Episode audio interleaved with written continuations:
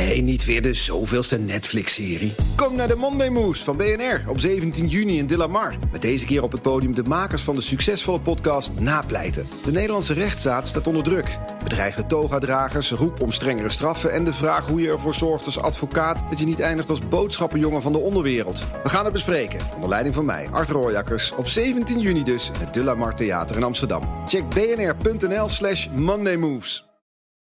Dit is een podcast van BNR Nieuwsradio. Welkom bij de Technoloog nummer 94. En ik zit hier natuurlijk met Herbert Blankenstein. Terug van vakantie. Ik ben op vakantie geweest. We hebben er vorige keer twee opgenomen. En ik zit met Roland van der Vorst, Managing Director van Freedom Lab. En part-time professor in Delft. uh, in branding en technology. Ja? En degene die het zegt is Ben van den Burg. Ja, klopt. Uh, nou, we gaan beginnen. En we gaan eerst weer beginnen met je Fairphone. Oh, de Fairphone. Want wat ik leuk vind, ik krijg als dit online gaat, maar dat maakt niet uit. Ik krijg de XS, de 10S, de iPhone. Dus vind ik wel grappig. De nieuwe iPhone. De nieuwe iPhone, belachelijk duur, schandalig allemaal. Maar ik wil er even over Gefeliciteerd dat je het geld over, ervoor hebt. Over de A12-chip wil ik vertellen. maar goed, we gaan eerst over de Fairphone van Herbert. Herbert, wat is de status op dit moment? Nou ja, ik probeer daar dus een uh, ontgoogeld besturingssysteem op te krijgen. En ik heb al allerlei gedoe gehad met de, ik zal maar zeggen, de helpdesk van Fairphone. Want vanuit mijn laptop lukte dat niet. Um, ik heb, eerst kreeg ik het advies.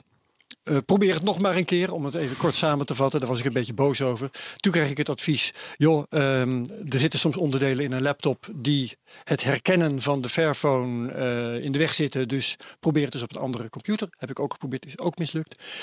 En toen heb ik zelf, ben ik zelf nog gaan googlen. Toen vond ik nog een document uh, dat iets mededeelzamer was. En mm -hmm. uh, ik bleek bepaalde drivers te kunnen installeren op de PC. Ja. Waardoor je de Fairphone vanaf de PC in de toestand kon brengen dat hij geflasht kon worden. Goh, leuk zeg. Dat ben ik allemaal gaan doen. leuk, goed ja. Luister en huiver. Want dat ben ik dus gaan doen. Dat is gelukt. Ik ja, kon dus oh, vanaf mijn PC kon ik de Fairphone zodanig zetten dat hij, ja, hoe moet je het noemen, geflasht, geroot. In elk geval dat dat besturingssysteem vervangen kon worden. Dus ik zie die Fairphone in de juiste stand schieten. Dat zie je op het scherm. En toen het programmaatje startte dat uh, het besturingssysteem dan werkelijk moet gaan vervangen, ook vanaf de laptop. En weer dezelfde foutmelding waar het weken geleden al mee begon. Ik zie geen Fairphone in de juiste stand. Dus Handig. moet je je voorstellen, de PC die de Fairphone in de juiste stand heeft gezet, Ja. die ziet als het eenmaal, eenmaal gelukt is, geen Fairphone in de juiste stand. Ja. Daar stak mijn broek vanaf. Dus er is nu weer een mail gegaan naar de helpdesk van Jongens, Herbert, ik wat ga- doen we hier nou mee? Ik ga bijna wel twijfelen of het aan jou ligt of aan de Fairphone al die weken. Ik heb sowieso altijd dit soort dingen. Ik krijg apparaten die zijn dead on arrival. En, nou, maar dat is, wel, dat is wel heel goed. Ik ben, ik ben er bijna blij mee. Want als journalist is het natuurlijk heel interessant om dit soort Ja. ellende te ondervinden namens je lezers, luisteraars of wat dan ook. Dus eh, vooruit maar. En eh, ik heb eh, ook als de helpdesk eh, eh, eh, niet, van, niet van zich laat, dat verwacht ik niet. Maar zolang de helpdesk er hierover nadenkt, heb ik nog één pijl op mijn boog. Ik kan het nog proberen vanaf een Linux computer. Dan moet ik heel erg. Ik ben. Ik heb, ik heb een beetje ervaring met Linux, maar niet veel. Dan moet ik heel erg letterlijk een punt voor punt handleiding nalopen. Dan denk ik dat het zou kunnen lukken. Dus ik kan het in elk geval proberen. Maar nou ja, daar, zover ben ik nu. Roland, heb jij. Eh, Want ik vind het interessant dat Herbert zegt van je, je probeert iets en dat is alleen maar voor je eigen learnings. Het is allemaal gedoe, maar je doet het expres, want je wil dat proces in. Heb jij dat ook met technologie? Ehm, minder. Minder. Voor mij moet het gewoon werken. Ehm, ik kijk wel, ik ben wel gefascineerd. Wat me aan dit Ja? verhaal fascineert, is het hoeft helemaal. Het kan wel eens. Kijk, je moet heel veel je best doen voor een Fairphone, blijkbaar. Hè? Het is niet makkelijk. Hoeft niet, hij Nou, wil niet geen. Google-producten. Want wil hij. Oh, hij, hij doet het al gewoon. Hij doet het. Oh, Ik, zou hem al lang, ik zou hem al weken kunnen gebruiken. Nee, Maar maar ik wil nee, dat, want, dan, ja, want dan had het namelijk De ook nog kunnen- uitgeklede Android erop zetten. Ja, kijk, ja. maar die moet, kijk, als je idealist wil zijn, moet je moeite doen. Dat is zo. ja. Dat is, eh, dat geloof ik. Ja. En ehm, nee, ik dacht, het hoeft zelfs niet slecht te zijn voor Fairphone namelijk. Namelijk de echte idealisten, die willen zorgen, die willen barrières overwinnen. En door dat te doen, eh, worden ze, ge- wordt hun geloof alleen maar gesterkt. Ja, met, nieuw, maar, maar met Maar- het nieuwe target dat ze hebben, 150.000 Nee. telefoons in 2019 is dat lastig. Dan moet het ook makkelijk. Oh, ja. ik wil je graag heel Ja. even voorstellen. Oké. Het is namelijk zo. ehm, ik geloof namelijk niet in hoop. Hoop vind ik echt, dat vind ik zo stom. Ik we nou, Ben? Nee, ik heb, ik heb vroeger gesport en dan moest je namelijk, ben je zo goed voorbereid dat je niet hoopt dat je wint, dat de kans echt heel klein is dat je verliest. Echt, want je bent zo goed voorbereid, je weet dat je in topvorm bent en dat je top gaat. Dus Ja, zo, als je tien van dat soort gasten hebt. ja, precies. En dan krijg je een strijd en dan weet ik altijd tweede. Maar, weet je, je hebt, je, voor, voor de- voordat je begint is niet van ik hoop dat ik win. Nee, je weet dat de kans heel klein is, is dat je verliest. Dus hoop vond ik echt het stomst wat er is. Dan heeft die, die, die man die links van mij zit, die heeft in 2008 was het, 2009, Ja, zoiets. ja, een boek geschreven, Hoop. En mijn vrouw kwam toen thuis om mij te pesten met het boek Hoop. En dat boek was goed, Herbert. Ja? Jeetje. Ja, dankjewel. Ja, Nou, ik- ja. en, ja, en toen was mijn, hele, was mijn hele wereldbeeld. Hij heeft mijn wereldbeeld gewoon ge- gebroken. Weet je waar dit mij aan doet denken? Nou? Ehm, aan de film Clockwise ja. met John Cleese. Waarin John Cleese een eh, leraar speelt die ontzettend punctueel is. Hè? Met altijd klokhorloge en zo, en agenda. En dan raakt hij in een situatie waarin alles in het honderd loopt. Hij moet ergens heen en eh, zijn auto rijdt hij in de prak. En hij, eh, nou, hij raakt zijn kleren, alles, alles, alles gaat mis. En oponthoud. En op een gegeven moment, na de zoveelste tegenslag, verzucht hij tegen, ik weet niet meer tegen wie, maar tegen iemand of tegen de camera. Die tegenslagen, dat is tot daar en toe, daar kan ik tegen. Maar die hoop de hele tijd. ja. Weet je hoop? Ja. Ja, nee, maar dat kan ook heel eh, contraproductief zijn. Mijn boek ging inderdaad over hoop als, als, als, als, als manier om positief te blijven. hè. Het was ook echt gebaseerd ook een beetje op Obama, ja. Obama. Ik was zelf gefascineerd door Obama. Oh ja, hoop. Ja. Ja, dus eh, ik wilde dat fenomeen helemaal bestuderen. Eh, kun je dat eh, in, want dit is wel de technoloog, kun je Ja. hoop en technologie, kan je, Ja. heb je daar een theorie over? Nou, kijk, je hebt verschillende soorten hoop, heb ik toen beschreven. Dat is meer een tijdje geleden. Hoop op een beter leven. Nou, eentje is bijvoorbeeld eh, wat ik noem de moderne hoop, hè, de, de prestatiehoop. We krijgen hoop van technologie, de modernistische hoop. Hè. We moeten een, een raket naar de maan sturen. Dat waren typisch hoopgevende verhalen. Dus de, de, ehm, je zou kunnen zeggen dat technologie God heeft vervangen. Omdat ze ons mogelijk maken, het, het ons mogelijk maakt om in het nu grootste dingen te maken. Dus dat was, technologie is een enorme hoopgever. Dus we hebben ook die, daardoor, ja, uitge- echt nodig. Uitvinders zijn hoopgevers, absoluut. Ja. ja. Je hebt ook gemoedshoop, de romantische hoop. Dat is de liefde, dat is de poëzie, dat is, de, dat is een heel andere vorm van hoop. Dat is een meer wanhopige vorm van hoop. Eh, Zeker zo interessant. Maar de technologie is... Net eh, want daar ja. hebben we het nu over. Ja. Oké, toen jaren later hebben we elkaar een paar keer gezien. Maar nu, je- dus je zit hier. Want ik belde je van de week op. En toen, en weet je, ik had heel erg, weet je, je doet brand, doe je eh, op Delft. En dan heb je natuurlijk al heel snel van, weet je, branding is design. En dat zijn techneuten. Hoe combineert dat? En toen hadden we een beetje, waar gaan we het over hebben? En toen zei hij van, ja, zelfs in innovatie zit heel veel verschillende manieren van hoe je innoveert. Ja. Kun je die verschillende manieren van innoveren vertellen? Ja, nou kijk, ik, ik, ben, eh, ik heb een achtergrond voor eh, de luisteraar. Ik ben ooit Weet je zo lang, Oh, weet je al lang. Oké, nee, ik- vertel, vertel, Oké, vertel. ik ben ooit begonnen in de reclame. Dus ik noem het even de belofte-industrie. Dus wat we deden is nadenken over, nou, wat, wat ook weer verwachtingen. Hoop en, en reclame zitten heel dicht bij elkaar. En in die industrie ehm, eh, heb je een bepaalde vorm van innovatie en creativiteit die heel conceptueel is. Heel ideematig, ook vaak met woorden. Waar moeten we heen? Wat is het idee achter die belofte? En dat vond, dat vond ik leuk aan die, aan die, eh, aan die wereld. Ik ra- ik raakte uitgekeken op die wereld. Want ik dacht, ik wil dingen beloven, maar als je het niet waarmaakt, kijk maar, dan heb je een groot, groot precies. probleem. Ik wou Dus- net zeggen, reclame, Ja, eh, ja. hoop is leuk, maar Ja. als, als het product dan vervolgens die hoop Precies. eh, Je moet winnen. Precies. Dus toen ben ik die belofte-industrie uitgegaan. En toen ben ik eigenlijk steeds meer gefascineerd geworden door technologie. Wat in feite het bewijs is achter de belofte. En toen kwam ik op de TU. En toen had ik te maken met techneuten en ingenieurs. En die zijn ook heel creatief. Maar zijn heel anders creatief. Dat zijn zeg maar de, eh, ik noem het even, ja, de knutselaars. De probleemoplossers. Die aldoende proberen tot betere ideeën te komen. Die dingen willen aanscherpen. Die dingen willen veilen. Die dingen willen proberen. Dingen gaan En die gek zijn op problemen en tegenslag. En tegenslag. Ja, Want- Herbert met zijn Fairphone. Exact. Nou ja, nou, bijvoorbeeld, ik, kijk, eh, ik heb in Singapore gewoond ook eventjes. En eh, daar werd ik gek van die eh, stad. Waarom? Omdat die gemaakt was door ingenieurs. En wat doen ingenieurs? Die willen barrières, drempels wegnemen. Ja. Dus dat, die, die stad had geen enkele drempel meer. Dat Ja. was, er zat geen, Geen randje problemen. aan, geen Waardeloos. problemen. Waardeloos. Dus dat was dus niet altijd goed. Maar het interessante is dus, die, techno, die, te- die, die innovatie, technologische creativiteit.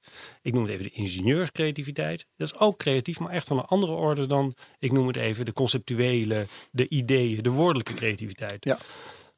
Nou, Ehm, En toen kwam er een leerstoel vrij en die heette branding.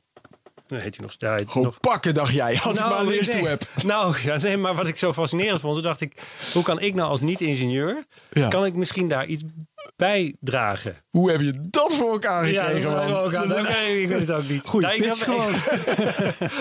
Hoop geven aan die mensen. Hoop geven aan die kinderen. Ik heb ze heel veel hoop gegeven. Ik heb ze nieuwsgierig gemaakt. Ik worden boek over nieuwsgierigheid geschreven. Ja, dus ik, dat kon je natuurlijk wel. ik heb het hele arsenaal erin gegooid. Ik ben ook ooit gepromoveerd. Dus, dus dat helpt ook. Dit, eh, Ja, waarin eigenlijk? Ja, dat is wel grappig. In, eh, ja, in merken. Maar ik heb eigenlijk een systeemtheoretische... Dus eigenlijk een ingenieursblik op merken ontwikkeld. Oké. Dus nou zo. Mag ik een vraag stellen, Ja. ook zo? Ja? Ja, je vertelde net, nee, maar de- dan, dan zit je mij. Ik vraag me altijd af wat de kern is van technologie. En, eh, Mhm. en een van de dingen is. Wat, wat ik echt in geloof, dat technologie haalt frictie weg. Dus we maken het steeds allemaal smoother. En dat vind ik heel erg fijn. Ja. Alles steeds effectiever maken. Ja. Ehm, dan weet je, vroeger vuur, dan moest je een vuur maken met houtsprokkelen. En nu, weet je, we hebben gelijk licht. Fijn. Nou, mooi. Nou, je zegt, in Singapore waren alle drempels weg. Dan denk ik van, oh, dat is een mooie, smooth samenleving. Dat is ook zo. Heerlijk. Ja. Maar, wat, maar wat is daar dan erg aan? Oh, Nou, dus als we alles dus smooth maken tot in de extreme, wat gebeurt er dan in de maatschappij waardoor jij dat gevoel heeft in Singapore, het voelt niet meer goed? Nou, ik wil wrijving, ik wil tegenslag, ik wil dingen kunnen overwinnen. Net zoals Herbert misschien met zijn. Met, ik bedoel, hij klaagt er wel over. Misschien vind je het toch wel leuk om, eh, om, om te worstelen en te, en, en te pielen. Overigens, wat jij zegt, vind ik heel tekenend voor deze tijd. Namelijk dat technologie eh, gemakkelijk- moet zijn. Zo was technologie heel vaak niet verkocht. Hè? Kijk, als je nu vroeger een auto. Die belofte van een auto was niet lekker gemakkelijk. Nee, het was de vrijheid, individualiteit, avontuur, racen. Als nu, Ja. een, auto, als nu een auto wordt verkocht, gaat het om lekker veilig. Ja, autopilot. Autopilot, lekker veilig, Ja, lekker comfortabel. Ehm, IoT. Was de belofte van IoT? Niet, oh, het wordt spannend in je huis. Nee, het wordt comfortabel, het wordt veilig. Ja? Dus ik geloof dat dit een hele... ehm, Een, een waarde is van nu. van nu. Van- dus dat is een van de in- dingen die mij stoort in technologie. Ik vind technologie fantastisch. Maar als ik me ergens aan hekel is als ik met iemand praat over auto's, dan gaat het alleen maar over, eh, over, comfort, en over veiligheid. Stomme gebruiksvriendelijkheid Maar wat wil je dan? Ja. Precies, precies. Maar, ja, maar wat wil je dan? Avontuur, eh, risico. Eh, dat is ook mooi, toch? Eh, vrijheid. Je, ik bedoel, de dingen die, die, die ook leuk zijn in het leven. Oh, dus dan zou ik technologie, net zoals Herbert met zijn Fairphone. Ik zit altijd van, is het smooth, is smooth. Weet je, dat is het rondje optimaliseren met schaatsen. Ik wil het alleen maar frictieloze, frictieloze, frictieloze. Steeds sneller, weet je. Ja. Maar, maar ik moet dus gaan denken van dat er juist wel frictie in. Maar Want daar Ben, leer ik als van. je dan toch over schaatsen hebt, waar haal je nou meer inspiratie uit dan uit een goede tegenstander? Precies. Nee. Nee? Nee, nee, nee, nee, nee, nee, nee. Je moet zelf zo goed zijn dat die tegenstander niet eens meer van belang is. Maar dat is weer een heel ander verhaal. Oké, maar, maar bij schaatsen is het ook- gaat het ook niet over comfort. Ter- Sterker nog, het gaat Nee, over, niet over gemak. Het gaat over pijn, over, over, over eruit willen steken, de beste willen zijn, toch? Ja, nee, klopt. En technologie helpt je weliswaar bij dat, maar niet het gemakkelijker te maken, maar die helpt je toch ook juist om ervoor te zorgen dat je die andere eh, Ja. overwint. Wanneer? Want het is echt frictieloos comfort. Dat Ja. is zeg maar omgedraaid. En eh, toen we in de jaren, weet je, eh, in begin jaren 60, we go to the moon, weet je, dat mag moeilijk zijn. Wanneer is het omgedraaid in onze samenleving? Goeie vraag. Ik denk dat het. Ik denk dat. Dankjewel. Dan gaan we het ook. Ja, nee, Nee, ja, weet je, soms- Ook, nee, mag ook wel gezegd worden. Not because it's easy, but because it's hard. Ja, precies. Dat, het- dat is een van de dingen die mij fascineert met technologie, namelijk de relatie tussen technologie en cultuur. De relatie tussen technologie en betekenis. Want je kunt wel over mensen denken bij merken vaak aan een logo, maar het gaat eigenlijk over wat voor betekenis hebben de dingen nou en wil je ze meegeven. Puur cultureel gezien denk ik dat de afgelopen twintig jaar eh, comfort en veiligheid belangrijker zijn geworden. Dat heeft niet alleen maar te maken met het feit dat, dat technologie ons dat mogelijk maakt, maar het heeft ook te maken met de cultuur. De wereld is veel groter geworden. De wereld, vroeger waren de, verhalen groot en was de wereld klein. Dus je had grote verhalen, je had God, je had... En de wereld was klein, je kende je dorp, je kende je stad. Nu is het precies andersom. De wereld is heel groot en de verhalen zijn klein. We hebben geen grote... Kijk maar naar de Prinsjesdag. Een aanfluiting. Er zat geen verhaal achter. Het was een soort, soort mandje met pepernoten. Maar dat was het. Er zat geen verhaal achter. Dus de grote verhalen hebben we nu. De wereld is klein geworden. Dus het is heel onzeker. Mensen zijn onzeker. Die zien de hele wereld binnenkomen. Die zien allerlei... Dat heeft technologie ook voor gezorgd. Hè? Dus die zien heel veel onzekerheden op zich afkomen. Hebben geen kader om daar kaas van te eten. Of van te maken, sorry. Dus gaan op zoek naar andere waarden. Dus geef me dan maar iets wat me nog veiliger eh, geeft. Geef me, nog, geef me dan maar comfort. En het paradoxale is nou, er waren nog nooit zo weinig aanslagen in Europa als nu. Alsof in de jaren 80 was het aantal aanslagen vele malen hoger. Ja. Hoe meer we zitten te duwen op die veiligheids- veiligheidsknop, Ja. Hoe, hoe, hoe onveiliger we ons Nooit gaan zo voelen. weinig ongevallen, nooit zo weinig eh, zieken, bij wijze van spreken. Precies. Ja. Maar Dus- jij pleit wel voor. Dus nu zeg je, oké, dat is goed. Dus je analyseert het nu. Hmm. Maar je pleit wel weer voor verhalen. Dat een, dat een merk en ook een, te- Ja. een, verhaal heeft. Ja, dat wordt. Ja, daar pleit ik voor. Omdat ik denk, als ik nou in de context van bedrijven kijk. eh, wij zijn veel, we doen veel consultie ook op het gebied van bedrijven. Die komen naar ons en zeggen: Ja, weet je, ik kan een energiemaatschappij zegt: Ik kan die ketel nog twee keer vervangen. En dan houdt het op voor ons. Ja. Want alle energiegrids worden allemaal decentraal. En wat moet ik doen? Dat zijn existentiële vragen. Een bank die zegt: Ik kan het betaalstuk misschien aan concurrenten weggeven. Maar wat moet ik verder nog doen? Ehm, bedrijven, ik noem het altijd, zijn barbapapas geworden. Ze kunnen in principe worden wat ze willen. Omdat ze zoveel technologie, eigenlijk makkelijk als ze het geld nog hebben, kunnen adopteren. Ze kunnen worden wat ze willen, maar ze weten niet wat ze willen worden. Ze moeten ineens nadenken over de essentie van wie ze zijn. Want ze hebben geen En weet jij dat wel dan? Nee, maar ik kan wel met ze proberen dat te verkennen. En dat vind ik leuk. Ik Ja. vind het leuk om na te denken over wat is dan die rode draad eh, en wat is het verhaal. Dus, dus in de bedrijvensfeer denk ik dat het heel relevant is. Ik denk dat in de maatschappij Ja. het heel belangrijk is. Hebben we het net over Prinsjesdag hadden. Ik denk dat mensen behoefte hebben aan een verhaal. Dus ja, dat, eh, dat Dus weet, je, weet je bijvoorbeeld, weet je wat? Dat vind ik zo mooi in dat boek van. Er is veel af eh, te dingen op Harari. Hè? Heel veel. Ik ben nu met zijn laatste boek Ja. bezig. Vind ik zo slecht. Ja, maar dat is één heel gek van één goed ding, Ja. vind ik. Is namelijk dat hij heel mooi analyseert wat ons eh, Homo sapiens anders maakt dan eh, andere soorten. Mhm. En dan zou je denken dat, zijn, dat is technologie. Maar hij zegt niet, nee, dat is, hij zegt nee, dat, en dat vind ik heel overtuigend. Dat is vermogen om verhalen te vertellen.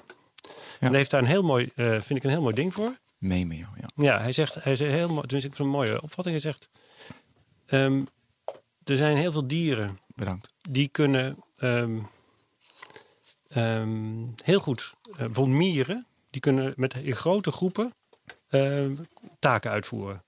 Maar die zijn niet flexibel. En je hebt vos, of wolven, zegt hij, en die zijn heel flexibel, maar die kunnen alleen maar in kleine roedels leven. En de mens is de enige soort die grote, grote getalen heel flexibel kan zijn. Dus door het verhaal van Door de kruistochten, vertellen, door het verhaal van de kruistocht, kun je miljoenen mensen iets laten Bewegen. doen, in beweging brengen. En tegelijkertijd zijn ze flexibel genoeg om in individuele situaties toch nog iets te doen. Dus eh, bedoel, nogmaals, je kunt veel op hem afdwingen, maar dat vind ik een Wat- mooie analyse. Misschien wel aardig. Wat, eh, wat vind jij minder aan hem? Ik heb er twee nu. Ehm, nou, hij heeft een, een van de dingen die ik vind dat hij minder, wat minder is, hij gaat nog steeds uit dat de mens niet zoveel verandert. Dus veel van zijn eh, theorieën gaan eigenlijk nog over het feit, ja, mensen zijn In de, eigenlijk bi- ja, in de biologie Precies. eh, is het zo geprint, dus. precies dus, en dat is natuurlijk maar zeer de vraag. Ja. We veranderen ontzettend hard mee. Mhm. Ik heb ooit een analyse gemaakt over information overload. Dat is heel interessant. En dan zie je al dus dat de oude Johan Huizinga heeft al, die waarschuwde al, oh de bioscoop komt eraan. Ja. Eh, jongeren kunnen het niet meer aan. Al die prikkels. Ja, ja, ja, in de jaren dertig. Eh, ja, en, en, en dat zie je voortdurend telkens terugkomen. Dat is natuurlijk eh, in die zin onzin dat mensen wel voortdurend hun, de manier waarop ze dingen, ze, ze veranderen hun hersencapaciteit. En hij gaat er nog steeds vanuit dat we, dat we in die 2000 jaar heel weinig veranderd Ja, zijn. maar de biologie verandert natuurlijk ook niet zo heel rap, hè? Dat is de vraag. Ik ben geen bioloog, maar dat is een van de twijfels die ik heb. Want hij maakt het namelijk wel tot een heel belangrijk eh, punt in zijn redenering. Ja, klopt. Dat is eigenlijk zijn basis. Ja. Oké. Ehm, wat ik, je had het over. We moeten. Wat was het tweede deel dat jij niet... eh, Oh, ik, ik heb heel veel moeite dat hij zegt van. ehm, met die. Weet je, uiteindelijk maakt hij heel erg bang dat banen en banen en banen. Maar mensen, weet je, die zoeken altijd weer betekenis. Dus die hele discussie. Weet je, je gaat zelf betekenis zoeken. Maar, en ook als de betekenis eigenlijk helemaal niet is, maar mensen gaan weer een verhaal zelf verzinnen. Ja. En ik vind, daar gaat hij een beetje aan voorbij. Ik ben pas in het begin van die 1, 2, 3, andere twee heb ik gelezen, maar dat is ook weer een jaar geleden. Dus ik eigenlijk vind hem nu een beetje herhalen. Weet je, dat, dan, dan heb ik toch andere mensen die ik ook weer mooi vind. Nou, mag ik naar een andere? Ja. Want je had het een beetje over purpose van een bedrijf dat nodig is. Ja. Dat is heel belangrijk. Rot, rotwoord, ja. Ja, verschrikkelijk vind ik dat. En dat vind ik wel leuk, want Pantagonië is dan het voorbeeld. Ja. En, eh, maar heb jij wel eens naar het mission statement van Apple gekeken? Dit is grappig. Mag ik even voorlezen? Ja. Uh, Apple designs Macs, the best personal computers in the world, along with uh, OS X, iLife, iWork en professional software. Echt waar, hè? Uh, Apple leads the digital music revolution with the iPods and iTunes online store. En zo gaat het Ja. door. Het is gewoon een opsomming Ja. van Ja. wat ze doen. Nee, maar dat is, ik- dat, is toch het- hilarisch? Het, het is de, de, de? En staan, staan de iPods daar werkelijk nog in? Eh, ja, en maar ook nog de. eh, oh ja. And defining the future of mobile media and computing devices with iPad. Daar eindigen ze mee. Dat is echt een mission statement van Apple. En dan zie ik zo, weet je, allemaal wat jij zei. Dan moet ik het de, de, de, de, de purpose verschrikkelijk woord hebben. Een ander woord van, Ja, enzovoort. En van. Maar dan. Ja, nee, maar er is iets verschil tussen. Er is een verschil tussen wat ik noem maar even de purpose believers. Die van elke scheet en eh cola flesje een wereldverbeterend bedrijf maken. Ja, daar word je heel daar, moe word- van. daar, daar word je heel erg moe van. Ja. Suikerwater aan kinderen verkopen. Ja, precies. Dat is, dus daar ben ik, dat, dat is het ene uiterste. eh, waar, ik, waar ik ook niet goed van word. Want dat geeft geen sturing, dat is niet onderscheidend en het wordt ook niet beleefd.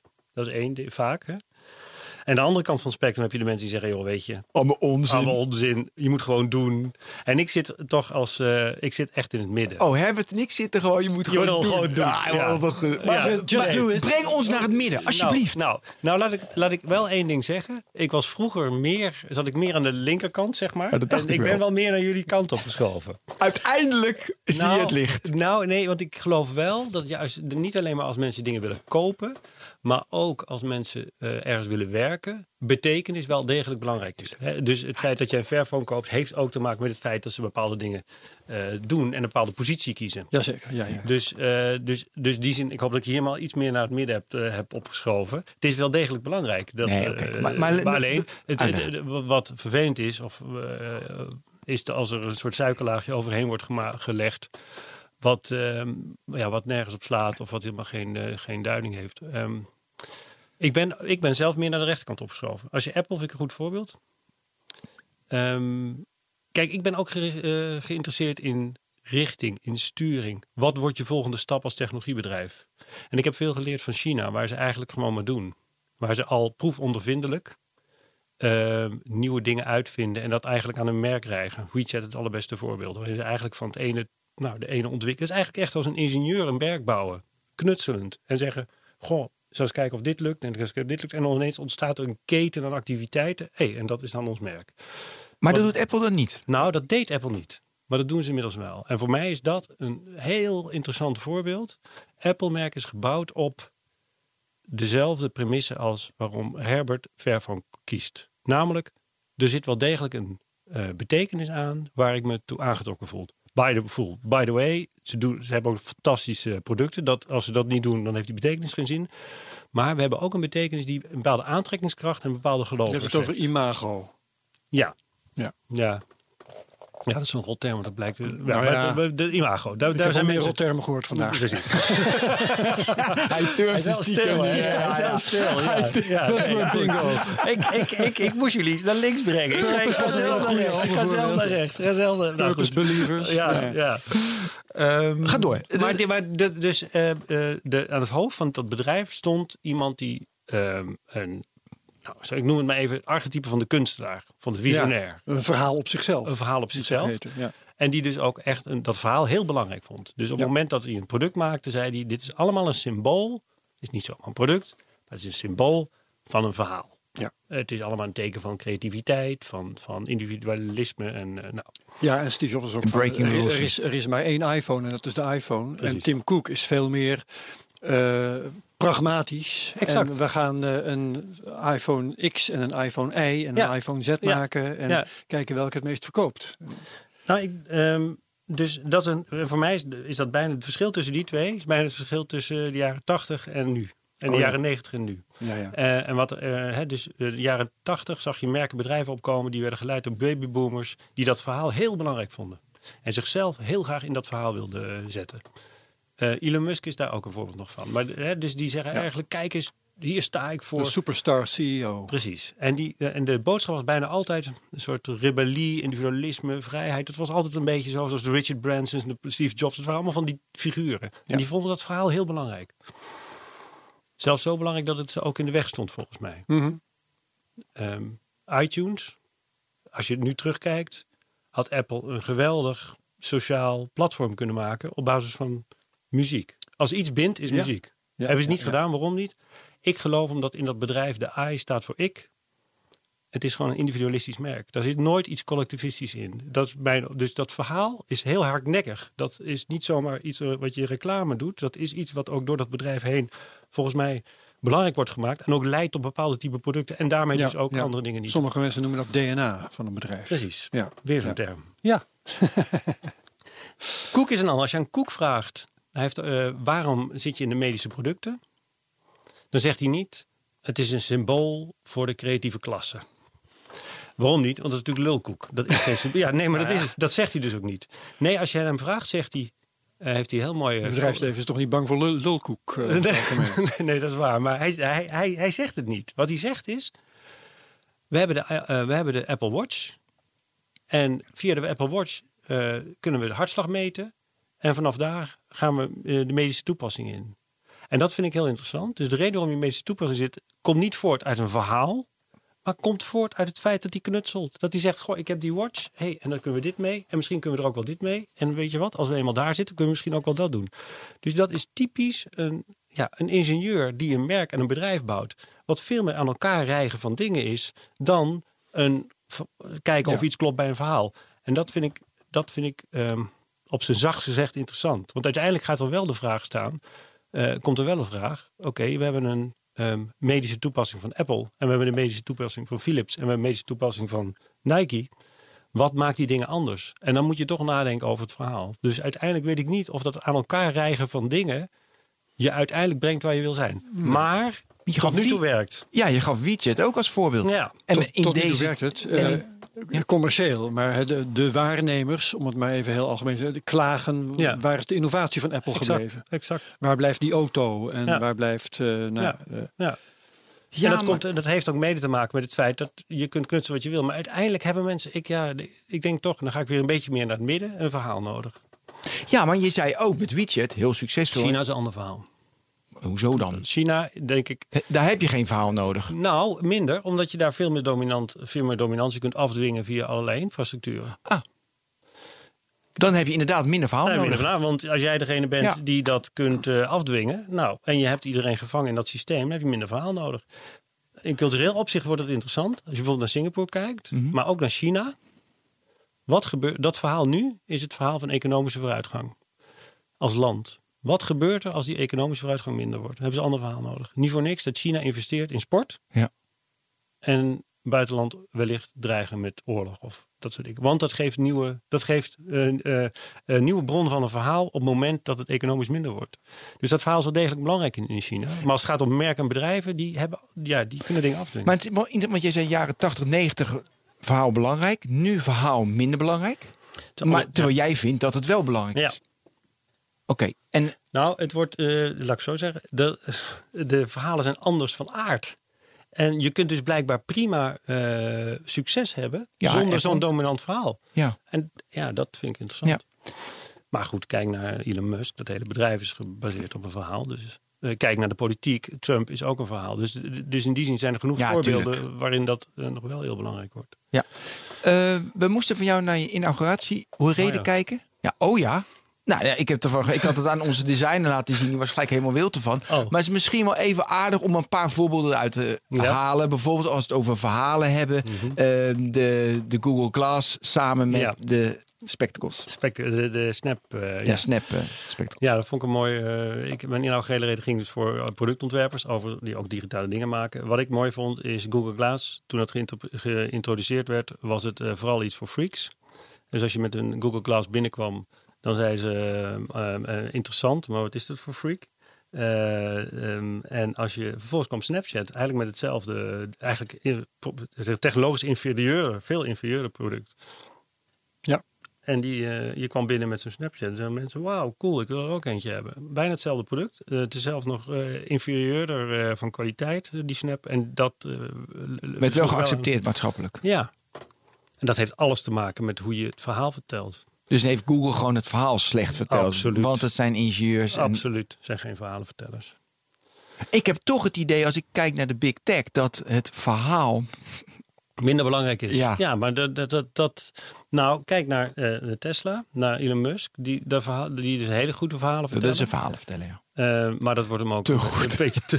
ja, zijn allerbeste voorbeeld is nog steeds die, die, die vlammenwerper. Dat vind ik echt... Ken je- ken je dat verhaal? Ken je dat 20.000 verhaal? ja, Ja, 20.000 verkocht voor 500 dollar. Echt Dat is totaal eh, gek. 10 miljoen ja. opgehaald. Ja, ja. Facebook is... Nou, ik gaat- kan het goed gebruiken. Precies, precies. Facebook is natuurlijk wel ook eh, wel degelijk een... Ja, eh, connecting the world, ja. Precies, dat zit, eh, en nou, daar, daar houden ze heel erg aan vast. Eh, Google niet, veel minder. Die, maar dat is ook een, een bedrijf wat zo dominant is geworden. Dat, dat, ehm, en de toetredingsbijdragen zijn relatief groot. Ja. Ehm, dat ze dat wellicht minder hard nodig hebben. Mhm. Ehm, Amazon is helemaal... Dat is een heel mooie Scott Galloway. Ik weet niet of je die naam kent. Dat is een hoogleraar in... ehm, Nee. ja, die heeft een mooie, het heeft Big Tech heel mooi ingedeeld. Die zegt eigenlijk, oké, al die merken die appelleren naar, aan bepaalde oerdriften. Go- Google appelleert aan je hoofd. Namelijk, ze willen alle informatie organiseren. Facebook appelleert aan je hart. Wil Mhm. namelijk zorgen dat je allemaal vrienden bent. Mooi. Ehm, Amazon aan je buik. Oh, ik dacht de portemonnee. ja, kopen. Dat vond ik zo mooi. eh, hè, die zegt eigenlijk meer, meer, meer. Ja, Het gaat kopen. kopen, kopen, kopen, kopen, kopen, kopen. En eh, Apple aan het kruis. Namelijk, je wil interessant voor de voor, je wil voortplanting, je wil laten zien Oh, dat je cool bent. Daarom hou ik van apples. Dat- dat is- ik ben zo primitief, Heel jongens. primitief. Tes- Tesla overigens ook. Ja, Tesla, Tesla heb ik ook, ik ook fan van. Oh. Nou, je kent alles wat jij doet, kun je gewoon onder, onder de gordel. We weten nu wie Ben van den Burg is. Hij heeft wel overigens heel mooi. Hij zegt eigenlijk hoe verder je naar beneden gaat, hoe hoger de marges. Dus nou, ja, eh, klopt, ja. Oh. Jongen, jongen. ja, ja. Gaaf. Spannend. Eh, ja, in, de- in jouw inauguratie had je ook een. eh, met, de- we hebben het al een beetje verteld over Ja. het rijgen van. Maar het is wel dat model een beetje uit te leggen dat je hebt gemaakt. Ja, wat ik heb, eh, daar probeer ik eigenlijk een aantal verschillende voor, verhaalvormen te identificeren. Ja. En één verhaalvorm is die van. Ik doe Begin het- gewoon met de container van Coca-Cola. Ja, want dat is even helder. We gaan we ze allemaal even doen. Oké, vroeger, eh dat was de meest traditionele manier van merken maken. Dat noem ik containers. Dan had je Coca-Cola en die zegt: Oké, ons merk staat voor een bepaald type product. Dus cola flesjes of eh, wat had je, Mars eh, repen. Dus dat zijn allemaal merken die zijn eigenlijk bij elkaar gehouden door een container. Door in scherp afges- afgesloten geheel, vaak hiërarchisch ook. Je had de Mars en de Mars Mini, je had nog een paar. Dus dat was eigenlijk een hele hiërarchische manier van ordening. En dat verhaal zat ook zo in elkaar. Toen kwamen ze erachter, ja wacht even, eh, je kunt dat wel allemaal in een container stoppen, maar dan lijkt het allemaal op elkaar. Laten we er een metafoor op plakken. Dus ons merk staat niet zozeer voor chocoladeproducten, maar voor, en dan krijg je dus de jaren tachtig met de massamedia die het heel makkelijk maken om allerlei beloftes eh, de lucht in te gooien. Dan krijg je het reclametijdperk, eigenlijk al vanaf de jaren zeventig. En die zeggen eigenlijk, het is geen Mars, maar het is een energie. Het gaat om energie. Apple is ook zo. En dan krijg je eigenlijk wat ik noem de crossovers. Dan krijg je eigenlijk de merken die een soort metafoor claimen en een groter verhaal vertellen. De Apples, de Bransons, die eigenlijk zeggen... Joh, Virgin ook, ja. Inderdaad, Virgin. al die, Hè, dus die, die, het is echt een metaforische merken. Dat gaat dus het klassieke merk wat door reclame geduwd wordt. Ehm, als we het over merken hebben, dan denken mensen nog steeds vaak aan dat soort merken. Nou, vervolgens krijg je eigenlijk ehm, ehm, de, de, de, wat ik noem even de, de, de, merken, codes moet je noemen. codes. hè, Codes, dat zijn ja. de merken die eigenlijk goed zijn omdat ze bepaalde gemeenschappen met elkaar kunnen verbinden. En die gemeenschappen, zowel de mensen die het gebruiken als de mensen in die organisatie, die hebben bepaalde code. Bijvoorbeeld, Voorbeeld van zo'n eh, nou? Facebook gaat over, ging heel lang over like-unlike. Mhm. Dus als je dat bedrijf wil begrijpen, gaat het over like-unlike. Eh, eh, dus vind ik iets leuk of vind ik iets niet leuk? Dat is een soort code die zowel de gebruikers gebruiken als de mensen intern. Daarom is het ook logisch dat ze een marktplaats beginnen, vind ik. Omdat het gaat over het voortdurend beoordelen van mensen. Hè? Hoe heet die ook? De, de, nou, de baas van... Max Zuckerberg. Zuckerberg zei ook, you, you own, dat vind ik het meest scary van Mark Zuckerberg, is dat hij zegt, you have only one identity. Nou, dat is echt, hij zegt, ik heb maar één identiteit en die wordt gevormd op Facebook en eh, gevormd door het like-unlike principe. Dus Facebook is een beoordelingsmachine. Dus iedereen die dat gebruikt heeft diezelfde code. Ehm, Airbnb is een, is een trustmachine. Het gaat over, vertrouw ik het of vertrouw ik het niet? Ik, een van de meest intieme dingen, namelijk je slaapkamer, die ga je toevertrouwen aan wildvreemden. Nou, daar, daar zit een trustmachine in, dat wil je niet weten. En die, dat is Airbnb, dat doen ze waanzinnig slim. Dus dat zijn merken die zijn gebouwd op een bepaalde code... die gedeeld wordt door de gebruikers, maar ook door de makers. Mhm. Eh, veel sociale platforms en sowieso veel platforms maken daarvan gebruik. En als je dat goed doet, kun je enorm opschalen. Ja. Dat is een heel ander type merk. Het gaat niet over een grote belofte, het gaat gewoon over het maken van die code. En het goed in de gaten over die code. Dan heb je wat ik noemde ketens. Wil je dat Ja. nu onderbreken, daarna ketens? Of vind je het leuk om eens even af te maken? Wat eh, af te Nou, maken? ik, nou dit, eh, die ketens. die codes. Ja? Eh, nog meer over die codes vertellen? Nee, nee, nee, Eh, nee, oh, nee want ik heb iets tussendoor. Want dat is een Oh, leuk. nou, wat- tussendoor, Ja. dan gaan we straks weer Ja, door met de change. Ja, doe mooi. Ja. Eh, dus waar zit bijvoorbeeld, je nou noemde net de Rabobank of, eh, of de, een bank of, of een, een, een eh, energiebedrijf. Ja. Waar moet je die nou? Want Nou, die zijn natuurlijk kansloos. helemaal aan het begin. ja, nou, de meeste banken die proberen gewoon een eh, soort metaforisch verhaal te bedenken, zodat ze niet lijken op een bank. Mhm. Maar ja. Maar dus we Banken hebben geen zouden heel- heel codes voorbeeld, vertrouwen, niet vertrouwen? Oh, je hebt heel goed voorbeeld. Heel goed. Nee, maar het klopt. Maar het punt is dat we niet door de gebruikers zo gezien. Dus het is niet een code dat de gebruiker Dan moet je gebruikt. een beter verhaal vertellen, heb ik van jou geleerd Nee, net. En, nou, kijk, ik vind het heel mooi bijvoorbeeld wat er nu met ING is gebeurd, toch? Hè? Ja. Wat ING doet, is eigenlijk zeggen: eh, de afgelopen vijf jaar, we schuiven op naar het imago van het techbedrijf. Ja. Dus we gaan allemaal innovatief worden. En dat doen ze hartstikke Agile werken, Agile werken, tribes. Tribes, agile. Nou, de termen vliegen even om. Ja, hè, we- doen Ja, echt ons best, hè? We gaan een heel, we gaan een heel lijstje maken. Maar goed, dat dus. Hè. Eh aandeelhouders vinden het fantastisch. Terwijl Nou, de laatste weken niet. nou, nee, maar Nee. waarom niet? En dat vind ik interessant.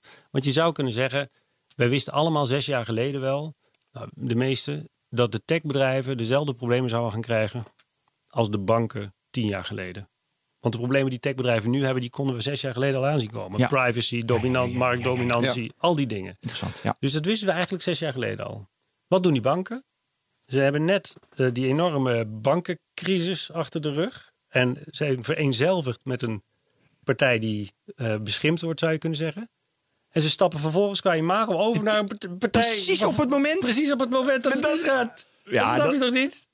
Ja. Dat snap je toch niet? Nee. Dan denk je toch, dat heb je aanzien. Je ziet aan alle kanten dat dat, dat, Dat het misgaat. En wat je doet, oh, ik spring even op de andere trein. Ja, het is de trein die net niet de verkeerde kant op betrouwbaar gaat. Dat is toch fascinerend? Fascinerend. Dat is toch ik fascinerend? heb er nog niet zo over. Ik heb er nog ik, niet zo naar ja. gekeken, maar ja. En dan denk ik, als, als, als ze het nou anders hadden Ja, gedaan. wat hadden ze dan moeten nou, doen? ze hadden gewoon terug moeten gaan. Oké, banken. Wat is eigenlijk een bank? Waarom word ik geen hele saaie bank die gewoon heel goed te vertrouwen is? Die alle tijd en geld stopt in het feit dat ik gewoon te vertrouwen ben. Dat ik goede dingen doe. Dat ik geen... Hoe kom je erop? Nou, daar moet je nou voor gepromoveerd zijn. Dat- nee, maar goed, in hindsight is het dan wel heel makkelijk. Dus Ja, nee, maar Ja, we, gingen, we gingen eh, gingen ze zes jaar geleden eh, met z'n allen de trijp in. Mhm. En nu, maar nu, nu, nu, ik zeg niet dat een bank niet moet innoveren. Ik heb het alleen Nee, over... maar de, de kernwaarde Precies. vertrouwen dat ze die hadden uit moeten buiten. En dus ik st- stapte op een trein. Maar dat was natuurlijk ook omdat eh, voor de, koer, voor, de, voor de aandeelhouders is het lekker, want dan gaat het omhoog. Want techbedrijven zijn hip. Exact. Ja, maar nu gaan we, als we dan nu bijvoorbeeld kijken naar ehm, bijvoorbeeld energiebedrijven. Ja. Wat moeten die dan doen? Nou, in de energiemarkt is eh, het, het grote eh, issue toch wel decentralisatie. Hè? Ook weer zo'n mooie term. Maar, eh, Daarom blockchain, daarom vind ik. Ja. Hè, dus ehm, er is nog geen energie, energiebedrijf. Nou, ik denk, kijk, wat, wat blockchain nu is, was de deeleconomie vijf jaar geleden. De, wat decentralisatie nu is, als deeleconomie. Deeleconomie heeft als ook, was een van de beste branding operaties ooit. Dat was natuurlijk ook onzin. Ja, tuurlijk. Nee. Behoorlijk. Het was Ja, maar dat mocht je ook niet Maar- zeggen nee, toen, hè? Maar dat was, Want heel, was heel slim, heel slimme branding. Als iemand die niet in verhalen gelooft. Die deeleconomie was natuurlijk heel slim gebrand. Nou, je moet oppassen dat decentralisatie niet dezelfde kant op gaat. Want dat belooft nu ook Ja. allerlei dingen die meer zijn dan... Nee, maar dat weet je toch van tevoren. Want een mens, en dan komen we op Harari, gaan we weer Ja. terug, is er niet voor geschikt dat alles decentraal is. Want wij willen uiteindelijk achter een leider aanlopen. Een, een alfa-aap die zegt we gaan daarin. Denken heerlijk. Ja, En Ja, om dus- het even concreet op energie eh, toe te passen. Ja. Je wil eigenlijk alleen maar gewoon dat er stroom uit het stopcontact komt. Kijk, de hele die, rest dus zal die utility roosteren. functie, ja. ja. ja. Ja. dus continuïteit. Niemand, geen enkele... Dus eigenlijk hetzelfde als bij banken. Je wil betrouwbaarheid en verder niks. en continuïteit. Ja. Ja. Alleen dat verkoopt niet aan aandeelhouders. Tenzij er een hele grote outage is nu. Dus een grote storing. Mhm. Dan zul je zien Dan hebben we dus een van de dingen die ik ook weer, eh, waarvan ik vermoed dat het een keer gaat gebeuren, is dat elektriciteitsnet kan natuurlijk al dat zelf opwerken helemaal niet aan. Ja, nee, klopt.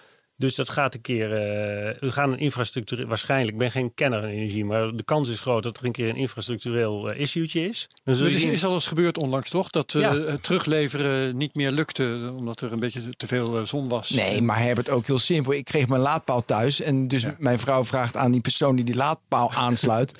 hoe is het nu als gewoon vier mensen zo'n snelle laadpaal... Oh, alles knalt eruit straat. dat moet helemaal niet. Ja, en jij maar hopen dat degene die het eerst komt, Ja, daarom. als eerste wordt. eh, Nee, maar je hebt gelijk. Dus die Nee. betrouwbaarheid van Dus, energiebedrijven... eh, dus je zult zien dat, dan continu, dat al die bedrijven op continuïteit gaan zitten. Dat grote er weer toe doet. Dat, eh, wat groot is nu ehm, eh, dat, bedenkelijk. Hè? Dat vertrouwen we niet. We vertrouwen klein. We vertrouwen eh, lichtvoetig. We vertrouwen de gymschoen, niet het pak. Totdat er een keer een grote auto komt en alle mensen massaal naar die grote partijen gaan overstappen.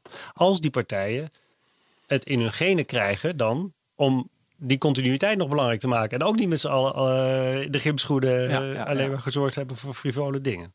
Dus utilitybedrijven ze doen er dus verstandig aan. Ik denk aan eh, een telecom operator, een energiebedrijf. Telecom sowieso, ja. Alleen maar dus, betrouw, dus betrouwbaarheid. Dus niet Betrouwbaar is heel belangrijk, maar ze moeten natuurlijk wel innoveren. Kijk, ze hebben schaal. Wat, wat weten jullie ook? Als je wil innoveren, heb je schaal nodig. Ja. Dus het grote voordeel van dat soort bedrijven is dat ze schaal hebben. Dus als zij ervoor kunnen zorgen dat heel Nederland aan de, aan de eh, laadpalen of aan de zonnebank, dat is wat anders dan dat een, eh, een klein partijtje dat doet. Dus ze hebben in die energietransitie wel degelijk een grote rol, denk ik. Alleen, maak niet de fout die ING maakt. Dat is eigenlijk mijn punt. Ik denk dat betrouwbaarheid ook in die energietransitie nog heel belangrijk wordt. Ga niet cool lopen doen. Nee, wordt, ik zou, wordt niet balkend op het skateboard. dat is Hey, ik moet ineens denken. Zegt de man die hier op een skateboard is binnen. Ja, daarom. We- eh, dus we gaan straks door, want- we waren bij Coders Change. Maar Ja. nu die vraag popt op en ik vraag hem heel vaak aan mensen. Je bent nu de baas van KPN of Vodafone. Wat doe je? Vind ik namelijk zo interessant. Vod- eh, ehm, Je bent een telco-baas. wat ik zou doen, is ik zou allianties sluiten. Met andere grote bedrijven. Dus nog meer schaal. Welke bijvoorbeeld Nee, maar dan? ik zou bijvoorbeeld zeggen, weet je, als ik een telecombedrijf ben en eh, als al iedereen heeft het nu over smart homes en smart cities en eh, uiteindelijk wordt dat dan het punt waar heel veel dienstverlening samenkomt. Ehm overigens wel even een leuke side note. Mijn eerste klant was Libertel in 98 en de baas van Libertel. Libertel als voor, voorloper van Vodafone. Ja. Ja. En de baas van Libertel zei in 1998, weet je wat er gaat De Wit gebeuren? heette die toch? Ja, Ja, dat, is, zei gewoon, die? dat is gewoon basiskennis. echt vind ik ook. Wat zei die? maar de Wit zei... eh Zijn voornaam ben ik even kwijt. ja, ik ook. Is ook even ja, de Wit. eh, maar wel wij gaan al zo totaal niet van belang. eh, hij Peter R. de. Wit. Peter R. de Wit, ja, nee. maar die had, Ja, wat zei die? Nou, die had toen over, wacht maar. eh, eh, het, het, de koelkast gaat praten met de, met de supermarkt. Oh nee, is in 98, dat verhaal. 98, we zijn 20 jaar verder, dat ding praat nog steeds niet met mijn neus. Maar goed, uiteindelijk zeggen kenners mij dat het wel degelijk gaat gebeuren. Oh, oké. Ja? Ja. En als dat gebeurt, dus als inderdaad, dat kan alleen maar werken als een telecomoperator eh samenwerkt met Albert Heijn, samenwerkt met PostNL, samen. Dus als er gewoon allianties gesloten worden. Met zeker Nuon, ja. met Nuon. Zeker als je het op grote schaal voor de middengroepen en de ondergroepen ook ehm, Ja. toegankelijk wil maken. Nederland is een klein land. Dus als ik van KPN was, zou ik met die partij gaan praten. En zeggen, hoe kunnen we nou een model bedenken... waarin niet alleen maar een kleine deel van de, van de bovenkant van de maatschappij... maar waarin we een model bedenken waarin het voor iedereen... eh, eh, waarin we de efficiëntievoordelen die, die onherroepelijk gaan plaatsvinden... zouden kunnen, ook voor deels kunnen teruggeven voor andere groepen. Nou, dat zou ik gaan doen. Nou, zullen het kartel, eh, zullen, zullen wel problemen Ja. mee krijgen... maar dat zou ik proberen. Technologie dwingt je om dingen collectivistischer aan te pakken. Dwingt je niet. Het geeft de mogelijkheid om collectivistischer dingen aan te pakken. Meer efficiëntievoordelen te creëren. Schaal, ja. Dat betekent dus, nou, ga, ga samenwerken. Met partijen, met partijen die, die dus eh, verder weg van je af liggen.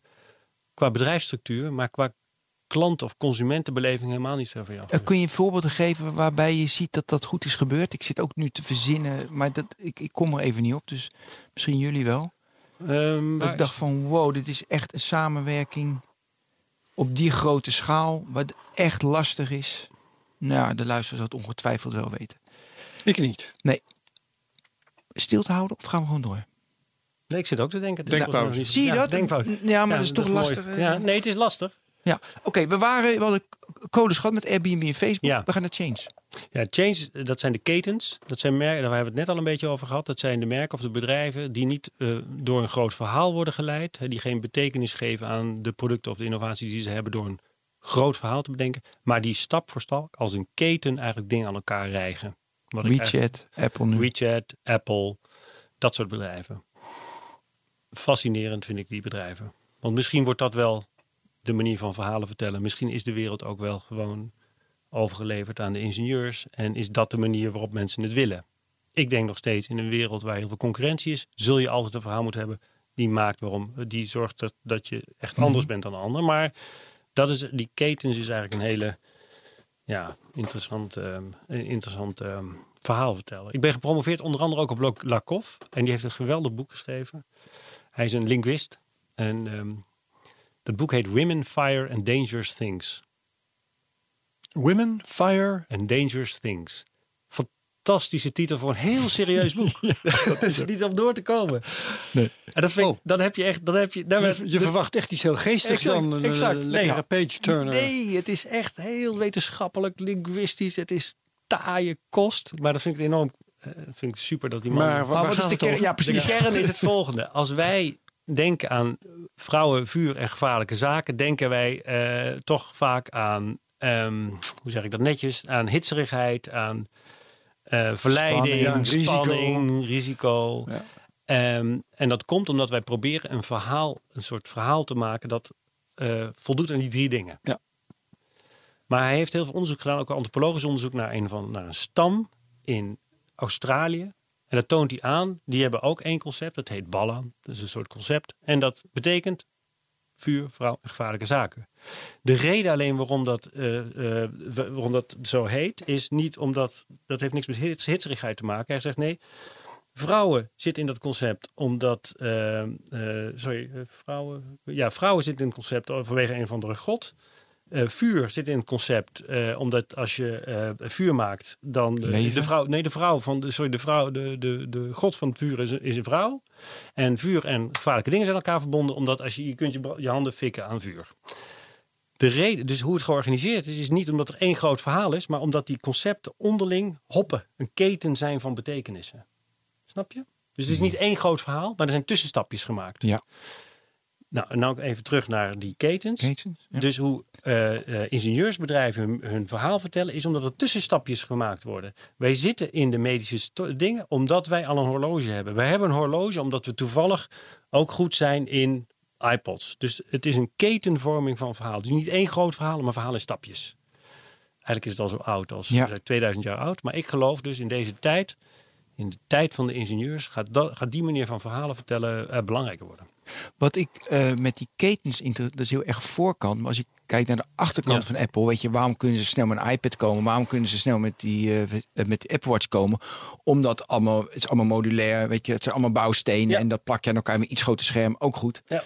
Ehm, maar dat is de achterkant. Dus Ja, maar dit is natuurlijk de, omdat eh, digitalisering, de- omdat als alles digitaal wordt, wordt alles eh, meer op bouwsteentjes gemaakt, modulairder. ja, en En is het dus makkelijker dingen in elkaar te klikken. En kun je als bedrijf dus eerder zo'n keten vormen. Want je hebt meer om er tegenaan te klikken. Dus die twee dingen zijn met elkaar verbonden. Die, die, houden, die houden verband met elkaar. maar noem, ehm, maar Google is toch geen keten? Die hebben ook van producten. Google producten. niet. Nee. Maar waar zit Google dan? Ja, die zit. Nou, de vraag is even: je hebt Google, de. de de Alphabet en Google, ja. Ja, dus wat, waar heb je het over bij Google? Als je puur kijkt naar de zoekmachine. Oh, ik wil even alfabet, waar een groot onderdeel natuurlijk de zoekmachine is. Ja. Weet je, daar verdienen ze het geld. En Ja. dan al die andere Ja. dingetjes. Ja, Alphabet is eigenlijk. Nou, kijk, de Is zoekmachine. moederbedrijf. Ja. De zoekmachine is eigenlijk, zou je kunnen zeggen, een klassieke container. Het is de marktleider op het gebied van zoekmachines.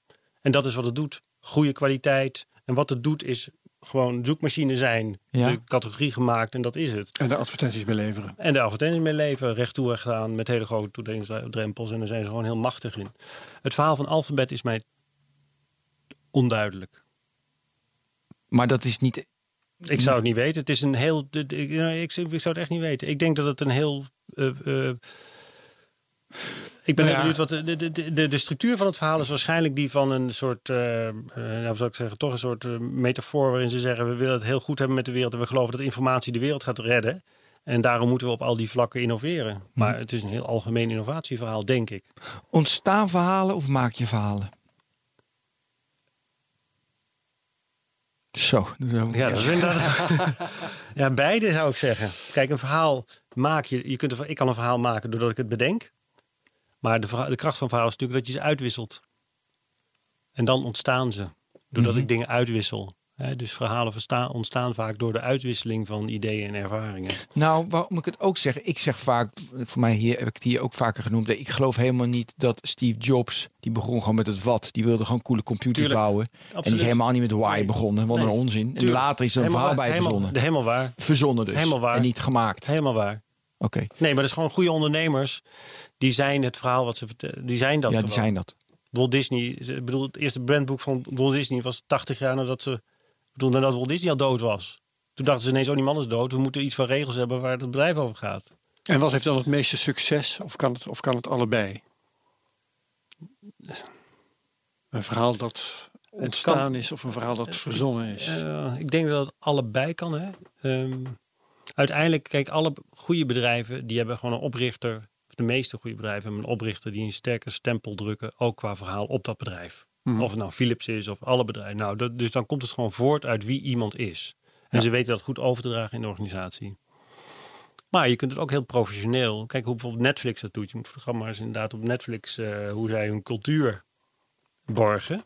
Dat doen ze echt heel goed. Daar is gewoon goed over nagedacht. De, die begrippen zijn geen, geen vage begrippen, maar dat zijn gewoon goed gedefinieerde begrippen waar mensen ook iets aan kunnen hebben. Dus ik geloof ook wel dat je. Je een refereert naar het document van die HR-dame Ja. die later ontslagen is. Dat cultuurdocument. Ja. Vert- 11 Ja. miljoen keer bekeken. Ja, fantastisch precies, document. precies, Moet in de show notes. Ja, precies. En die, ma die, maakt, die maakt, die gewoon maakt- een verhaal. Die maakt een verhaal en doet het op zo'n manier dat, dat mensen daar iets mee kunnen. En dat ook eh, kunnen in, Ja. zich daarin kunnen inleven. Dus het kan allebei. Maar het helpt natuurlijk altijd als het gewoon ja, kloten wordt. Weer zo'n rotwoord, authentiek. Maar als het gewoon voortkomt uit wie iemand is. Maar vaak is het heel moeilijk zo'n verhaal te maken. Wie iemand Ja. is. Ja, En hoe Ja. doe je dat dan? ja dat is gewoon lastig, hè? duiden. Dat Ja, is maar wat- dat is ja, dat is heel hoor. moeilijk. Nee, maar dat is heel moeilijk. Maar dat begint bij Want dan duiden. moet je met duiden wie jij bent. Ja, dat is heel moeilijk. Ik heb het een keer van modeontwerper mogen doen. Ben ik drie maanden mee bezig geweest. Ja. Een, een verhaal construeren. Ja, gewoon duiden waarvan ik denk dat waar die iemand voor staat. En dat was alleen Ja. voor hemzelf heel prettig. Waarom was dat moeilijk? Of was het een saai iemand? Of nee, zo? het was juist een iemand die juist heel eh, creatief iemand die heel veel was. Nee, maar als je het in een woord vat, weet je, dan kijk, dat woord is nooit letterlijk wat het is. Nee. Net zoals data nooit letterlijk Ja. is wa- waar maar die ik data geloof, op- ik geloof dus niet in woorden, maar ik geloof wel in zinnen. Dus het gaat ook, ik geloof ook weer echt dat kunstenaars en schrijvers een belang kunnen hebben of eh, bijdrage kunnen leveren aan strategievorming. Omdat strategiedocumenten gewoon eh rijst is over het algemeen. Hè? De, de woorden zijn obligaat. Mhm. Terwijl wij zijn niet ongevoelig voor scherp gekozen woorden. Alleen je moet wel mensen hebben die dat kunnen. Toen ik begon aan de universiteit dacht ik, ik moet ze leren positioneren. Ik heb dus allemaal techneuten en die zijn waanzinnig goed. Overigens bij industrieel ontwerpen zijn het mensen die ook heel goed die menselijke kant vertegenwoordigen. Maar die- toen kwam er achter heel snel dat ik duidles moest geven. Ik moest beginnen met, les. Ja. wat is het? Beschrijf is überhaupt wat je gemaakt Dus je had gewoon een kopje, pakte Ja. je dan van tafel en dan moesten ze beschrijven. hebt. Wat het is. Of ik laat een foto zien en ik zeg tegen mensen, wat zie je hier? En kwamen daar nog verrassingen uit? Ja, enorm. En Want het is, heel, het is heel internationaal. Dus je hebt Ja. Chinezen die zeggen überhaupt eh, niet zo heel veel. Dus dan moet je echt... En met name bijvoorbeeld de Latijns-Amerikaans eh, zijn veel lyrischer als ze iets beschrijven. Maar sowieso, een, een beeld wat je daaruit haalt en hoe je dat beschrijft, dat hangt zo Ja. ontzettend af van je persoonlijkheid, van Ja. je voorgeschiedenis. Ja. En eh, nou ja, dan heb je het over cultuur nog niet eens gehad. Precies. Is zo. Kijk, de, een, eh, waarom ik denk voor strategievorming is taal heel belangrijk. Want een beeld zegt meer dan duizend woorden. Dat is tegelijkertijd het probleem. Ja. Waarom zitten ze in het bedrijf altijd zo te knoeien met taal? Ja, omdat er geen mensen zijn die dat... ehm, Ja. Daarom is het goed natuurlijk van. Jeff Bezos zo mooi dat je als je een idee hebt, moet, weet je, dan moet Ja. je het opschrijven en dan begin je zes kantjes met voorle de half uur moet je het allemaal lezen Ja. in de meeting. ja. Dat is zo knap, Ja. kost zoveel tijd. Het is zo knap dat hij Ja. dat doet. Ja. Ja, dus we hebben Ja. nog een laatste. Nee, ik wilde nog iets vragen over die over dat. Oh ja, want relatief, weet je, dat wat mij opvalt in die techwereld. Weet je, wordt natuurlijk veel te veel over het productje, productje. Kijk eens wat cool, kijk eens wat Ja. cool. En we rijgen er nog iets aan. We hebben nog een, een bouwsteen en nog een bouw. Kijk eens wat, ja. nog een. Ja. En dan denk je, ja, gast, en dan? Ja. Dus over daarover, wat jij wordt veel te weinig aandacht aan besteed. En, zou- en, en, en, en productontwikkelaars en die vinden het uiteindelijk de meeste ontzettend leuk. Om er wel over na te denken. Alleen, het wordt ze niet geleerd. Ze zijn goed met cijfers, ze zijn goed met beelden. Maar hebben, de helft is dyslectisch. Ja. Dus ze hebben niet zoveel eh, vermogen om het goed in woorden te brengen. Terwijl als ze het doen, leert het ze ook heel veel voor het ontwerpproces. Is mijn ervaring. Omdat je stolt feitelijke ideeën. En je geeft, ze een nieuw, je geeft een nieuwe richting aan datgene wat je doet. Ja. Wat de ketens. eh, nu zijn we. De laatste is. Ja, colla- ja, de laatste collage. Dat is jouw favoriet, hè? Hoe zie je dat? Ja. Nee, dat, nee, dat heb ik gezien. Oh, op dat heb je gezien. Oh. die video. Ja, ja. Over die typologie, ik heb ze uitgebreid met nog meer, want dit is inmiddels alweer lang geleden. Maar de collages vind ik mooi, omdat het eigenlijk een romantische manier is van je merk bouwen. Vertel. Nou, kijk, eh, collages, dat zijn eigenlijk merken die, ik vind Prada typisch zo'n voorbeeld, die rijgen, die, die, die ehm, hebben nu bijvoorbeeld ook een pastisserie eh, ge- overgenomen. Hè? Die doen van alles met hun merk. En als je denkt, telkens denk je, ja, het klopt. Het past. Maar het is heel moeilijk te zeggen waarom het past. En ze, zijn, ze vertellen niet het verhaal, ze introduceren dingen. Dus zo'n merk is eigenlijk een collage van dingen die intuïtief bij elkaar horen. Zonder dat nou echt uitgesproken is in brand manuals waarom het klopt. Of in reclamecampagnes wordt uitgelegd waarom het klopt. Noem, Het is- noem dan eens wat van die dingen die Ja, je van zo'n collage deel uitmaken. Nou, bijvoorbeeld bij Prada gaat het over ehm, eh, eh, natuurlijk mode, maar de, de- de accessoires, mode, kunstenaar, kunstenaars, musea, eh ijssalons, eh Oké. eh, Smartphones. tentoonstellingen, smartphones. Allemaal voel je een soort van signatuur. Krijgt een soort woordenwolk. Ja, maar dan een beeldenwork. Het is een soort Ja, ja. collage, collage aan dingen. Hè. Ehm, ik vind toch ook ehm, Monocle wel een goed voorbeeld. En daar zitten vaak mensen achter die een wat artistiek kunstzinnige achtergrond hebben. En dat leuk vinden om die dingen bij elkaar te brengen. Ehm, en ik vind dat heel leuk, omdat het juist weg van de woorden is. Ik ben heel paradoxaal. Ja, dat. Ach joh. dat is ook goed. dat Ik denk, nee, maar ik vind het ook juist leuk. Ik vind het ook leuk als het gewoon niet klopt. Als het, als het toch. En het is, dat vind ik ook, dat is natuurlijk heel romantisch, want het komt voort uit een soort wil om te creëren. En dat vind ik ook mooi. Ja. Is er ook een tagmerk die eh, dat een collage is? Nee, toch? Nee. Want ik, als je een Nee. Virgin is Virgin een collage? Nee, dat jij zei typisch, niet. typisch een voorbeeld van.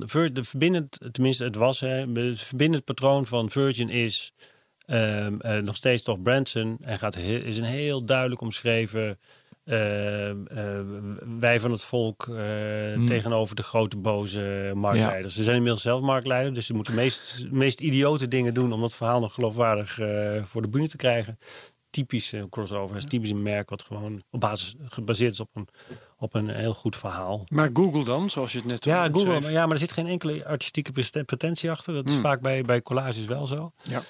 Maar misschien ook wel hoor. Ik moet, ik moet, ik moet gewoon toch ook weer eens in het alfabet Gaan- duiken. Precies gaan studeren. Ja. Daaro- daarop. Precies, ja. ja, dat moet ik toch. Ik, ja, Google is in die Eh, je vertelde dat er, dat er nu nog meer zijn. Ja. Ja, Ja. wat ik heel, eh, wat ik, ja, ik, maar dat, ik ben ook wel gefascineerd door, ehm, door, eh, eh, ja, dat gaat nu misschien eh, wat te ver, maar Ga maar heel ver. Nou, oké, nee, gaat bijvoorbeeld wat ik interessant vind, zijn de merken als Spotify, hè, die Ja. eigenlijk, die geven eigenlijk een soort, eh, ik noem het maar even cookie cutters, die geven, die geven eigenlijk een soort eh categorieën aan mensen, de best bekeken, de Mhm. eh, die heel andere, dat is een hele andere manier van ordening dan de ordeningen die we net hebben gehad. Dat gaat eigenlijk over een soort ordening van content die veel gebruikersvriendelijker is, ook veel eh, eclectischer is. En daar ben ik nu onderzoek naar aan het doen. Dus de Spotify's, de merken, de contentmerken, de aggregators die content proberen te aggregeren, de Netflixen. Daar ben ik nu een eh, soort model voor aan het bedenken. Vind ik interessant, want ik heb ik, ik te- drie maanden gratis YouTube Music. En natuurlijk gratis eh, heb ik ad, eh, weet je, die advertenties niet meer. Nou, ik vind een verademing. Ja. Ik ga één Spotify abonnement opzeggen. Dus, dus zo goed vind ik het. ja, En, eh, en je natuurlijk ook weer categorieën. ja. die weer iets minder zijn dan Spotify, moet ik toegeven. Maar Ja. die advertenties vind ik prettig. Ja. Maar hoe plaats je dat dan? Wat, wat is daar zo Nou, bijzonder aan? Bijzonder is omdat, ze, dat, dat, omdat het heel fluïde... Ze zijn voortdurend bezig om de content die ze hebben op andere manier te categoriseren. En dat, is een, dat, dat gaat maar door. Dus nu is het even de best bekeken, maar straks jouw voor, voorkeuren zorgt ervoor dat je nog andere categorietjes krijgt. Dus Ja. dat gaat enorm uitdijen. Nou, waar, waarin de- duidt het uit? Wat is het idee erachter? Daar ben ik nu een beetje onderzoek naar aan het doen. En dat wordt een nieuwe categorie, maar dat kan ik je misschien... Jeetje, Nou, ik wil zo graag... Maar waar, ga- maar waar gaat dat dan heen? Waar, waar gaat het heen in de wereld? Nee, nee, nee. Waar, de- waar, waar gaat... Je zegt, dus Oh. Ja. nieuw, zeg maar nieuwe categorieën. Ja. Dan krijg, je weer ja, een, ja, een nieuwe Ja. categorie. En dan? En dan, ja, nee, maar gaan ze in eh, live muziek gaan ze nu toch? Eh, ze gaan ook op basis van die spot, eh, op basis van die lijsten ook festivals doen. Dat, hè? Dus ze gaan dus eigenlijk de kern van dat merk, wordt behalve dat ze heel goed in data zijn en alles over jou weten, over je muziekvoorkeur, ze gaan dat gebruiken om ook andere domeinen in te gaan, zoals Podcasting. goed. Podcasting, Podcasting doen ze. Ja. En toen wij de Spotify-uitzending, eh, technoloog, weet ik voor welke, lang geleden, was wel mooi. Je hebt dus eh, in eigen, ze moeten natuurlijk afdragen aan de licentiehouder. Ja. Maar er zijn er dus ook nu fake mensen die muziek maken, die stoppen ze in hun eigen lijsten, waardoor ze geen afdracht hebben. Nee. Ja, ik luister heel veel naar pianomuziek. En dan zoek ik dus op hoe die heet Karin nog iets. En dan is dus Karin bestaat niet. Hebben ze zelf iemand in laten spelen. Want, he- want hebben ze 100% marge. Hetzelfde als wat Amazon doet met zijn eigen merken. Ja. Als je kijkt, dat is een heel mooi lijstje van Amazon. Wat voor categorieën ze nu allemaal hun eigen merk hebben. En ik geloof, dat is gigantisch. Hè? Die, die, die eigen merken van Amazon, het wordt, een, wordt Ja. honderden. Niet? Dus eh, maar Spotify laat dus dus, laat dus eigen muziek genereren? Ja. Algoritmisch of zo? Nee, ik denk dat ze het zelf mensen laten inspelen. Maar die betalen ze natuurlijk eh 5 euro per uur. Want die muzikanten die Ja. verdienen helemaal niks. En dat, dat zetten ze in die playlist. Die populaire playlist. En als je dan drie of vier nummers. Dat, ja, dat vind ik fascinerend. Ja, dit is echt fascinerend. fascinerend. Ja, maar dit is de Amazon-truc. Dat is echt de Amazon-truc. Want waarom zit Amazon op Alexa? Omdat je zegt, geef mij die batterij. En ik krijg een batterij van Alexa. En geef me gymschoenen. Overigens Mhm. ook interessant. Hè? Merken zijn ooit gebouwd op visuele prikkels. ja, straks met voice. Mm, daar ga jij, jongen. Daar ga je. Nee, maar je zult dus op een andere manier je merken moeten gaan maken. Ja. Amazon is ook een merk overigens. Maar toch, Dat verandert de wereld. dat verandert de wereld, ja. Dat gaat, dat gaat, dat gaat voor merkbouwers is dat heel belangrijk. Maar fascinerend, dat wist ik niet dat ze dat deden. Ja, Ja, nee, maar we hadden het net over. We moeten stoppen hoor, want het is een uur. Maar nee, maar nog heel even. Ze hadden over vertrouwen hebben we het net gehad. Ja, ja. Dus als dit. Weet je, dus we worden weetgenomen. Oké, hebben we nog iets? Nee, Nee, ik, gaan- ik, ik zit nog eh, na, na, na te suizenbollen van dat, verhaal over die, eh, die muziek. Ja, Heftig, hè? Ja, Ja, ik, maar moet ik het nu opzoeken? Nee. en ik, ik denk toch ook dat als je als luisteraar... eh, de- de- wat, wat hoor ik nou voor shit? Maar misschien vinden mensen het ook wel prachtig. Ik heb geen idee. Nee, ik weet het ook niet. Maar luister nou rustig naar deze technoloog. Daar kan je nog over, na, over nadenken. Oké, dit was keer. hem. Drie keer zelfs. Eh, Roland, hartstikke bedankt. Ja, jullie bedankt. Ja, nee, top. Herbert bedankt. Ben. Tot de volgende Bedankt. technoloog. Tot ziens. Joep.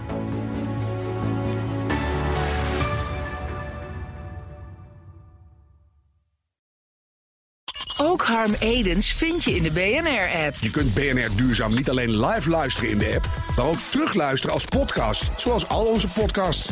En naast dat de BNR-app Breaking News meldt, houden we je ook op de hoogte van het laatste zakelijke nieuws. Download nu de gratis BNR-app en blijf scherp.